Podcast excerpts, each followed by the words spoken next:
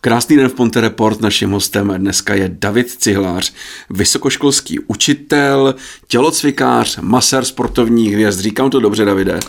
Říkáte to velmi dobře, nevím, jestli to asi zasloužím takovouhle chválu, ale možná něco z toho, nebo všechno z toho platí a dobrý den. Dobrý den.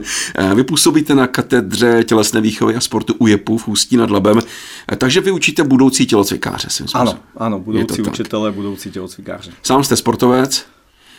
Dali se to tak nazvat, tak ještě ano, ještě, ještě se furt snažím hýbat trochu. Jaký sport pro vás byl největší vášní, jako když jste vyrůstal v době dětství?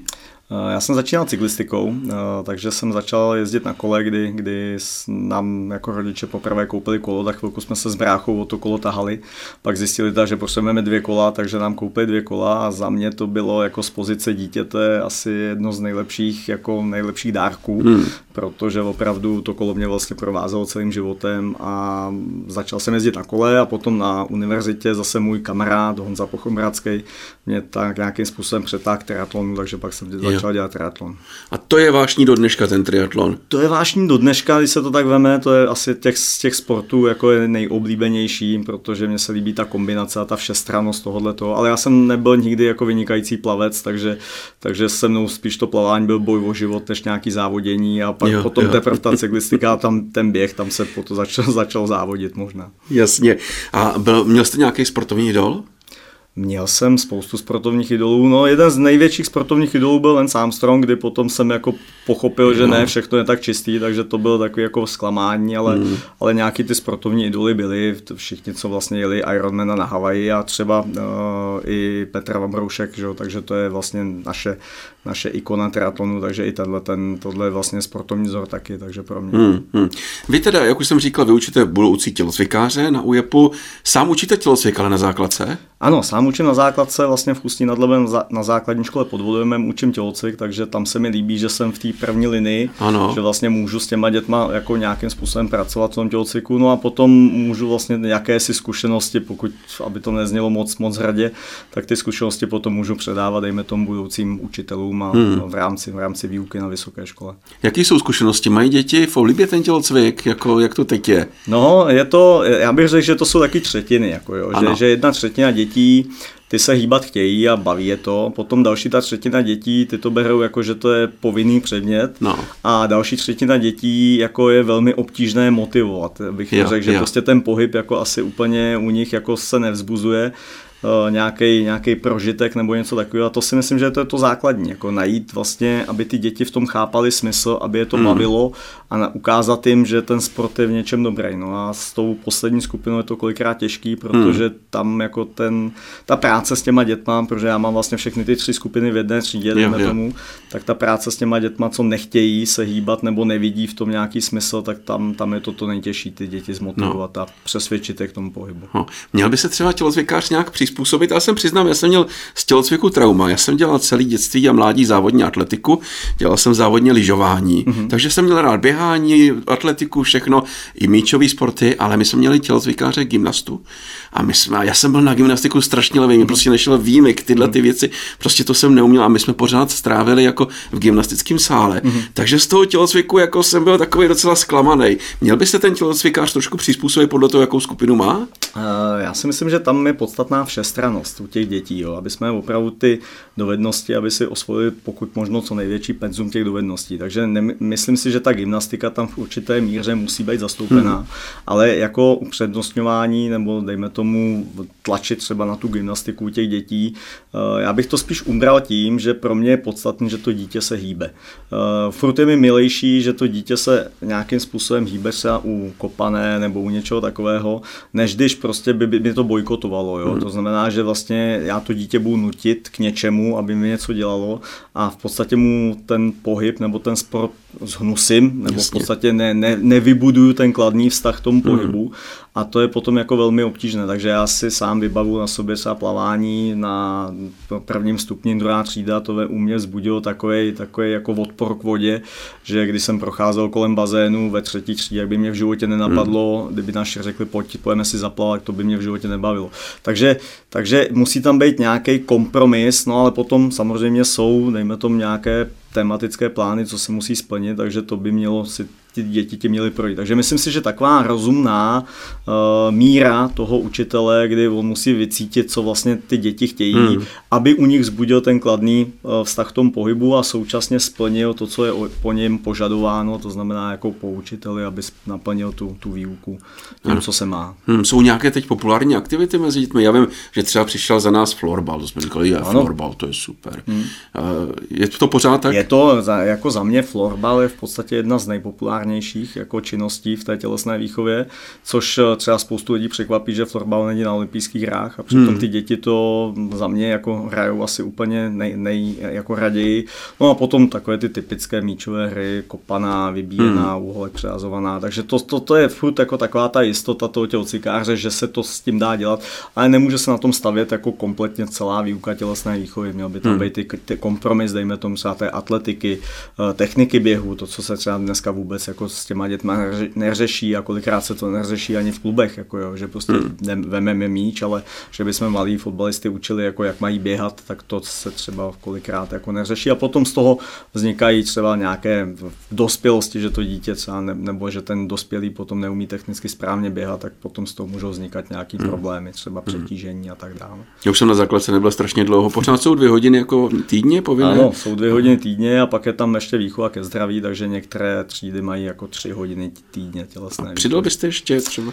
Za mě určitě, za mě jako, a teď aby to nevyznělo, že jsem zaujatý, takže, no, no, no. takže musím, musím nahlásit podjatost v tom, že jsem tělocvikář, takže, takže za mě asi jo, ale, ale mělo by to být, eh, já si myslím, že ta škola nemůže suplovat eh, tu potřebu toho pohybu hmm. těch dětí, jo, já si myslím, že i ty tři hodiny týdně je málo, jo, protože eh, pokud to dítě nebude ve svém volném čase se hýbat, tak, tak je to stále málo, protože to doporučení někdy je minimálně jedna hodina denně pohybové hmm. aktivity, to znamená, my bychom se museli pohybovat někde kolem 7 hodin týdně. Jo.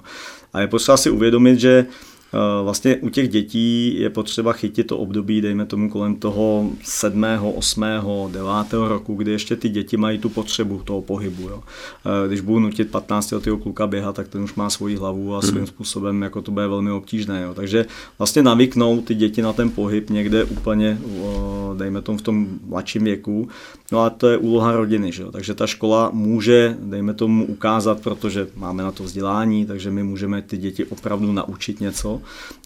ale nemůžeme suplovat eh, v podstatě jakoby tu rodinu, kde hmm. ta rodina by měla eh, těm dětem umožnit ten pohyb, procházky, eh, cyklový let nebo cokoliv jiného, ale zase musí to být na té bázi dobrovolnosti pojď s náma na kole, protože chceš a ne pojď s náma na kole, protože já s maminkou jedu na kole a ty musíš jet s náma. Hmm.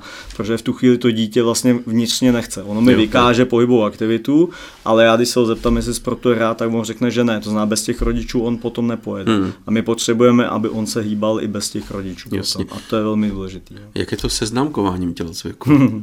Známka, no, to je, to je velmi obtížné. Známka je, za mě je známka motivační faktor. Kolikrát se setkáváme s rodičema, že jak to, že jsme si dovolili dát nějakou špatnou známku.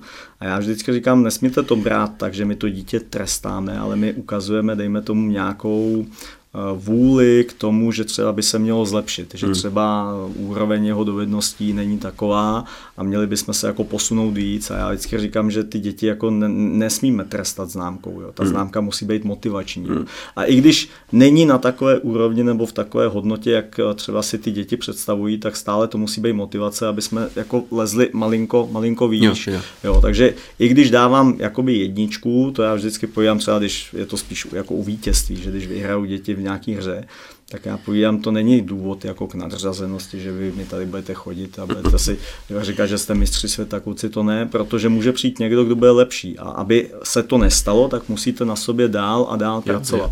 A stejně tak, že jste prohráli, to není ostuda. Mm. Prostě ho dneska byl lepší, takže si podejte ruce a řekněte si, že prostě příště začínáme znova od nuly a udělejte mm. všechno pro to, aby zase to utkání mělo nějaký důstojný průběh, že jo, a samozřejmě zvítězil ten nejlepší. A to mm. může být potom jinak, že jo, že to může může být to druhý družstvo. My jsme ještě u tělocviku, já si pamatuju, my jsme měli povinný červený trenky, holky modrý. to je, už vám to je jedno. To už je, teď, teď je to jedno, teď je hlavně, aby to bylo takový jako volnější, jo, jo. Aby, aby ty děti jako, a hlavně, hlavně, aby si nosili jako oblečení na tělesnou výchovu. Ano, stále, stále jako, že si můžou cvičit v tomhle a vždycky povím, ne, v tomhle tom ne, předpokládejme, že se spotíte a hmm. fakt v tom budete sedět celý den, takže, takže to ne. Takže cokoliv přinést, ale, ale vyloženě na tělocvik. Vy už jste tam říkal hodně důležitých věcí, že ten pohyb je hlavně na rodině. Všímáte si, že ty děti eh, ten pohyb jako mají mimo školu nebo ne?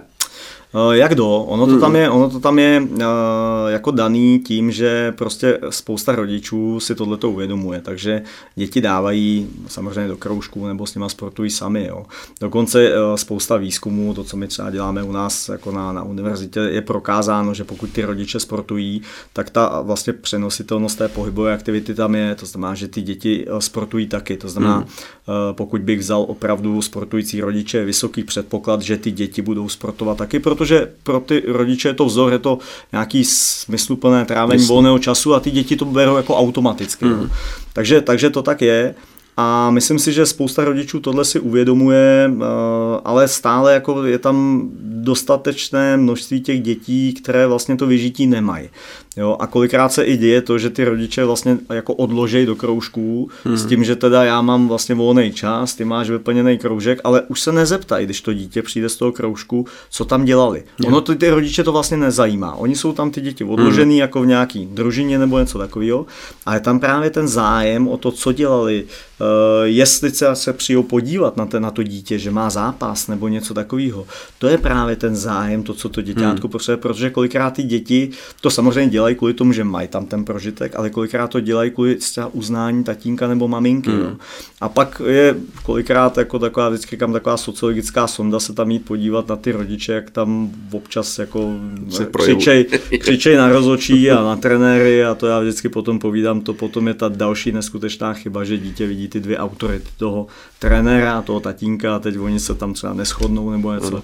Já vždycky povídám, nechme trenéry dělat svoji práci, oni ví, co dělají a drtivá většina těch trenérů to by měli být placen zlatem, hmm. protože ve svém volném čase za nic v podstatě se starají o naše děti hmm. a chtějí tam něco dělat. Takže hmm. všem trenérům neskutečná poklona a poděkování.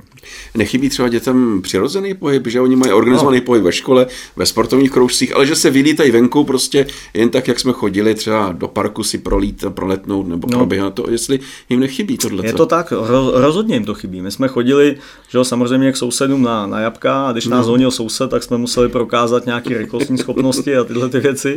Ale ono totiž ten prožitek u nás eh, za mě ještě byl v podstatě program ČT1, ČT2, tím to končilo, že jo, kolo jsme teda jako nějaký měli, ale to vyžití toho volného času v podstatě žádný nebylo, jo. Ale dneska, když se člověk veme, tak dneska eh, spojení přes internet, to znamená děti se kolikrát dohadují schůzky hmm. přes internet a to vyžití a to trávení volného času je taková, jako takový množství, že to dítě opravdu si může najít něco, co mu přinese právě ten prožitek. Jeho to hmm. baví.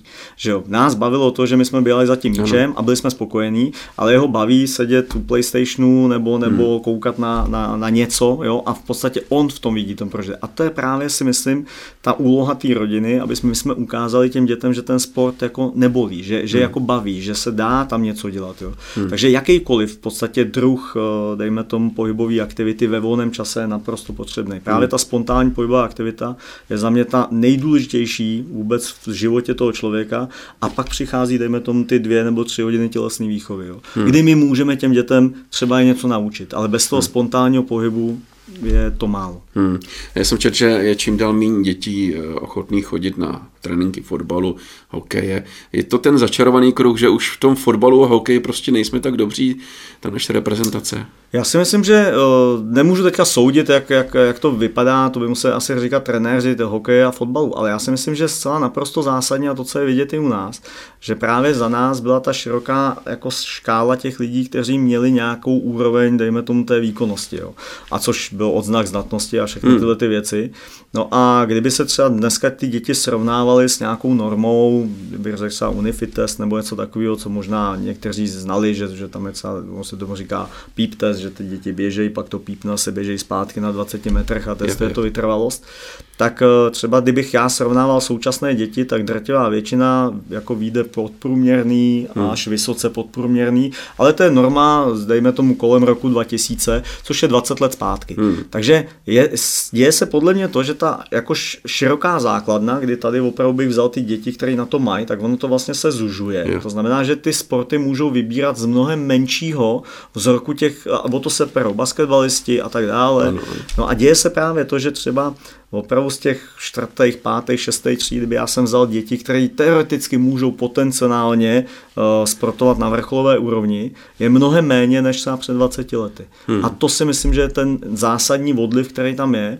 Jo, a to, to zase bychom museli vzít, dejme tomu jít opravdu někam do těch mateřských školek a udělat tam, dejme tomu nějaké ty přípravky, ale nemyslím tím, že to musí být basketbalisti, ale hýbat se s těma hmm. dětma, pohybovat se, aby opravdu zase ta široká základna byla, ale podle mě na tom, na tom tratí policie, na tom tratí hasiči, protože, hmm. protože si myslím, že i oni se potýkají s tím, že zvažují, jestli vůbec nesundat fyzické testy dolů, protože ty lidi to prostě nesplní. No hmm. a pokud pošlou naplnit ty lidi, počty těch lidí, no tak jim nezbyde nic jiného, než, než prostě bohužel ty fyzické hmm. testy nějakým způsobem upravit, že? Hmm. protože hod na to nemáme. A když jste teď mluvil o těch testech, že jsou jako celoevropský, jak posuzují tu kondici hmm. dětí, v čem jsme dobrý? V čem jsou děti, české děti dobrý? Jsou něčem dobrý? Jsou, jako třeba ty rychlostní schopnosti a silový, ty jsou jako docela, docela jako dobře na tom, ale třeba vytrvalostní schopnosti, je. to je propad neskutečný. Hmm. Jako ta vytrvalost bohužel jako padá, padá dolů, no, hmm. takže to tam je. Ale třeba ty, ty silové a rychlostní schopnosti, ty tam jako ještě, hmm. ještě tak nějak zůstávají. Hmm. To byl David Cihlář, odborník na tělocvik, David Cihlář Maser. Vy jste maser sportovních hvězd, říká se sportem k trvalé invaliditě v uvozovkách. Co nejvíc při sportu dostává zabrat? Jaké svaly? No tam záleží na tom, jaký, eh, dejme tomu, typ sportu to hmm. je. Já bych ještě řekl, že pokud to je, dejme tomu, nějaký typický sport, kde dochází ke svalovým disbalancím, to zná typický tenis nebo něco, jo. kdy hraju pravou rukou a samozřejmě v tu chvíli, kdy pokud nebudu nějakým způsobem kompenzovat, tak se mi stane, že budu mít takovouhle pravou ruku, že jo, a ta levá, pokud s ní nebudu posilovat, bude tím títko, jo. Takže, takže já si myslím, že každý ten sport v podstatě svým způsobem eh, řeší nebo, nebo směřuje k té nějaké invaliditě, že, že ten sportovec časem se stane tak opotřebovaný, že to bude velký problém. A musí to řešit už v průběhu, eh, dejme tomu té sportovní kariéry, nějakým kompenzováním, posilováním, protahováním, konzultace s fyzioterapeutama a hlavně i poslouchat to tělo, no, protože myslím si, že kolikrát se fakt opravdu potkáváme uh, s věcma, kdy dojde k natržení toho svalu, uh, vlivem přetížení, dejme tomu k únavovým zlomeninám, to je všechno způsobené tou nadměrnou námahou a že to tělo, tělo, tělo to nevydrží. Takže jo, určitě to platí, ale přesto existují sportovci, třeba Jarda Jágr si myslím, že, že typický příklad to, že se dá na vrcholové úrovni sportovat až, až do 50. Mm. Vy s týmem maséru i se svými studenty jezdíte masír, masírovat závodníky na sportovní klání po celém světě, ale vy se asi soustředujete na jeden sport nebo většinou? Tak, my, my děláme vlastně běžce. Běžce. Děláme vlastně pod trančekem, jestli ano. to můžu takhle říct, Může což, to. což je, což je uh, vlastně Eh, značka je, je neskutečná, protože Karlo Kapalbo vlastně se svým týmem dokázal za mě rozběhat Českou republiku a spousta závodů z toho těží. Teď se to po tom covidu samozřejmě bude obtížně vracet zpátky a nabalovat zpátky, ale, ale vlastně podílíme se na masážích eh, hlavně pražského maratonu, půlmaratonu, hmm. ústeckého půlmaratonu, takže to jsou vlastně závody, kde se objevuje světová špička ve vytrvalostních bězích, takže tam vlastně se svýma běžcema nebo se svýma maserama masírujeme tyhle ty keňské a africký běžce, ale samozřejmě i, i naše běžce, Vítu Pavlištu, Jirku Homováče, takže i tyhle ty kluky. A je to fajn vidět do toho zákulisí, to se mi líbí. No. jo, jo. Koho nejslavnějšího jste masíroval? No, z těch asi nejvíc teďka, tak můžu říct vítězku tokijského maratonu, vlastně Perez, eh, která eh, držela i světový rekord, takže ta holka, co vlastně co vyhrála teďka v Tokiu olympiádu v maratonu, tak ta byla u nás několikrát. Hmm. Joycelyn Jepkosgej taky u nás byla, taky držela svěťák, takže můžu říct, že ty lidi, co, co vlastně drželi světové rekordy, tak uh, u nás byli, uh, akorát Eliud Kipchoge, ten u nás nebyl, náhodou. Ten, ten, to na to čekáme.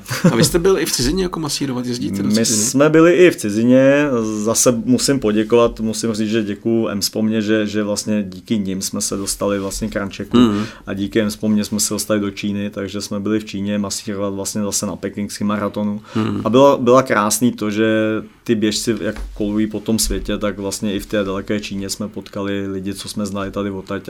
A to nám zase otevřelo dveře potom k těm čínským pořadatelům, protože ti běžci nás znali, takže tam jsme jako se lépe, lépe jako uvedli. Hmm. My amatérští sportovci, my si masery nemůžeme dovolit, že ale chci se zeptat, můžeme něco dělat pro prevenci, abychom neměli nějaké svalové zranění, nevím, nějaký protažení před sportem, hmm. po sportu, je to důležité? Je to, je to určitě důležité, protože samozřejmě určité svaly eh, je potřeba posilovat a určité svaly je potřeba protahovat, takže, takže určitě po tom běhání uh, nějaká regenerace by měla být. Ono, spousta lidí vlastně tu regeneraci podceňuje. Oni hmm. jedou na plný plyn, to znamená odjedou trénink a potom dejme tomu za dva dny znova odjedou trénink a zase odjedou trénink a vlastně třeba Keniani zařazují dlouhý vlastně takový regenerační běh, že běžejí úplně pomalu, kdy my bychom jim relativně stačili a mají to jako, jako regeneraci. To znamená třeba po tom běhu, my bychom se měli jako naučit, že třeba nějaký výklus nebo něco takového by tam mělo být, závěrečný protažení by tam mělo být, potom kvalitní spánek, jo, hmm. nejhorší, nejhorší to, co my můžeme udělat, je, že po tom běhu jdeme na pivo, kdy, kdy i když jedno pivo nevadí, ale my Češi dokážeme těch piv dát víc, takže, takže ty, to unavené tělo, které je teďka zlikvidované po tom běhu, my mu tam ještě pošleme alkohol, že jo? takže, jo, takže to tělo ještě musí odbourávat ten alkohol, takže myslím si, že takové ty základní věci, kvalitní spánek, dejme tomu nějaké jídlo, Eh, pitný režim jo, a dejme tomu nějaký výklus a protažení. Myslím si, že když tohle to uděláme, tak nám to bude bohatě hmm. stačit. A poznám, když mi svaly říkají, že už mám dost, že už bych měl jako... Začnou pálit. Začnou pálit. začnou pálit, takže to je takový ten prvotní, eh, prvotní kdy, kdy bychom měli jako skončit. A pak je, já vždycky říkám, že odděluju takovou tu ostrou, jako píchavou bolest, jak když vás někdo veme jehlu a píchá no. vás do toho svalu a takovou tu tupou, jak když si zatlačím, zatlačím na ruku. Tak pokud přichází ta ostrá, řezavá, píchavá bolest, tak tak to už je zle. To už to je zle. Ta tupá je taková ta první, která jako pozor a jakmile přichází ta ostrá, tak to už je, to už je pozdě. Hmm. My, když jsme byli třeba na závodech s atletikou nebo na lyžování, tak jsme se masírovali sportovkou. Mm-hmm, ano. Čím se masírujete vy? No, my, my v podstatě emulzema nebo oléma, akorát ano. někdy se stává, že pokud ten závodník třeba se nedokáže osprchovat, tak není vhodný masírovat úplně oléma, spíš jako používat ty, používat ty emulze, protože ten olej ucpává pory a omezuje potivost. Hmm. Takže, takže tam v tu chvíli je to potom, jak když jste v pláštěnce, takže tam je lepší třeba uh, nějaký, nějaký ty emulze, spíš dát ty emulze, takže hmm. to je to, je to, hmm. to třeba. David Silář masér, David Silář triatlonista, tak to je jasný jasný, to je běh kolo eh, plavání. V ano. jakým je to pořadí? To je pořád plavání, Na plavání, koloběh potom. Plavání, koloběh, takhle. Mm-hmm. Co z toho nesnášíte, z těch tří disciplín? No já jsem si zvyk na plavání, já jsem ho nesnášel, jo, takhle. nebo takhle. Ono, ono, když to člověk dělá, tak to nemůže úplně nesnášet, ale, ale eh, to plavání asi bylo to nejhorší. Když, mm. jsem, mhm. začal, když jsem začal závodě, tak uh, já jsem si myslel, že jsem tělocvikář, že umím plavat, že? ale potom, když člověk přišel na ty závody a dostal jsem tam několikrát kolenem do hlavy, pak mi dali facku, že jsem tam vepředu, že? Což, což v tom ve, vepředu se tohle děje, tak pak jsem vždycky nastupoval v těch zadních řadách, věděl no. jsem, kde je moje místo, takže to plavání jsem nemusel, no a to kolo a ten běh to potom už jako tak nějak šlo. No. Jo, to už jde. Uh, tak eh, triatlonista, ale vy jste i youtuber slavný, no? Jako děláte YouTube, no. jakoby, jako projekty jo. v době covidu, do co jste tam eh, provedli se svým eh, týmem? Uh, já jenom slavný, že máme asi 130 odběratelů. To je dobrý, tak, ale... jo, tak, to, tak to jo, tak to, to sláva je taková pomývá, ale, ale uh, dělali jsme vlastně celý to, celý to nás napadlo, když byl covid, tak hmm. jsme uvažovali o tom, jakým způsobem zůstat ve spojení jako s dětma. Protože tělocvik se neučil, učil se jen ty hlavní předměty a já jsem zrovna říkal, že se mi nechtělo těm dětem nutit, aby mi natáčeli, jak běhají, protože jsem povídal, kdo bude chtít zaběhat, tak si stejně bude zaběhat s těma rodičema. Tak jsme vymysleli cestu kolem světa za sedm týdnů s tím, že vlastně každý týden byl jeden rozhovor, oslovil jsem své kamarády, kolegy a řekl jsem, pojďme si udělat hodinovou debatu, jako, jako hmm. vlastně povídáme mi tady, s tím, že půlka bude o daném světadíle hmm. Eh, a ta druhá půlka bude o tom sportu, co ten daný člověk dělal. Takže první byl eh, Kuba Langhammer, což je, což je syn eh, krále Krušnovana, to tady můžu říct Tomáše Langhamra. No a ten v té době bydlel v Austrálii a samozřejmě to je světový triatlonista, takže jsme se bavili o triatlonu hmm. a o Austrálii. Ale potom jsme měli Standu Bartuška, ten povídal o Antarktidě eh, a samozřejmě o přeplavání kanálu La Manche a Standa Bartušek hmm. je ne, ne, neskutečný živel sportovní, takže to povídání o sportu bylo úžasné, i o české televizi jsme se bavili. Bára Závádová samozřejmě povídala o plavání, o olympiádě, no a shodou okolností, protože byla olympiáda v Londýně, tak, nebo v té době, v té době jsme se bavili o té olympiádě v Londýně, takže, takže jsme se bavili o tomhle. A takže to bylo hrozně, hrozně za mě fajn, takže to vlastně se vymyslelo takhle. No a potom nějak mi bylo líto, to mě to začalo bavit, ano. tak mi bylo líto to jako utnout, tak jsme začali vyspovídávat zajímavé lidi z univerzity, takže myslím si, že univerzita jako Ústecká má dobrý zvuk. Hmm. Někdo si stále myslí, že jsme jako vesnická univerzita, ale za mě vždycky pán pojďte se k nám podívat, ať, ať opravdu vidíte, že, že jsme konkurenceschopní a UJEP rozhodně, rozhodně jako je, je dobrá značka, aspoň za mě. Já jsem hrozně hmm. hrdý na to, že jsem UJEPák. Takže jsme začali se povídat s různými lidmi z univerzity a je to takovou jako zábavnou formou, kdo, hmm. kdo bude chtít vždycky, tak se může podívat a myslím si, že jak studenti, tak, tak eh, významné osobnosti UEP eh, mě motivují, abych si s nima povídal a je to, hrozně mě to baví. No to určitě, já jsem něco viděl, stojí to za to. Ještě se zeptám, Davide, jaký sport se ještě v životě nevyzkoušel? Je něco takového? Jo, určitě. Teď, teď přiznám se, že je, je to spousta. Takhle, já zkouším třeba fotbal u nás, tam hraju takovým okresním přebor typický. No.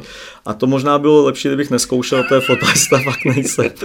Když kolikrát člověk netrefí tu prázdnou bránu, tak na té vesnici se to dává hodně dlouho jako eh, najevo potom. takže, takže tohle, ale třeba hokej. Jako myslím, že bruslit jako umím, ale no. na mě to je jako tvrdý sport, americký fotbal. Tam bych asi je. jako taky si myslím, že, že ne, že bych se bál úplně rány, ale nemyslím si, že by mě to, že by mě to motivovalo, kdyby mě někdo přiskřík mantinelu, to asi bych hmm. nedal. No. Takže tohle. No ale triatlon ten zůstává, nebo budou nějaký závody letos? Uh, já jsem vlastně utek z toho závodění k mikrofonu, takže spousta, spousta závodů, eh, nebo mám možnost vlastně u spousty závodů provádět závodníky eh, s mluveným slovem a v Ústí nad Labem v Povrlech je mosazný muž, tam, tam vždycky se těším, že, že tam přijedu, takže jestli nějaký závod pojedu ještě, tak určitě mosaznýho muže, to je tenhle ten závod si to zaslouží. Tak já vám držím palce o všech aktivitách, ať se daří ještě taková poslední otázka. Mám běhat nebo mám radši chodit jenom? No, záleží na tom, co vás baví. Já bych, to, já bych to nechal určitě takhle, takže, takže jak, jak budete chtít. Vždycky povídám lidem, když začínáte, začněte chodit, potom začnete chodit a běhat a ano. potom dojdeme k běhu. Dobře, a pak na triatlonu. Přesně tak. Tak, jo, tak ať se daří, mějte se hezky. Díky moc taky, díky, naschledanou. Hostem v Ponte Reports byl David Cihlář.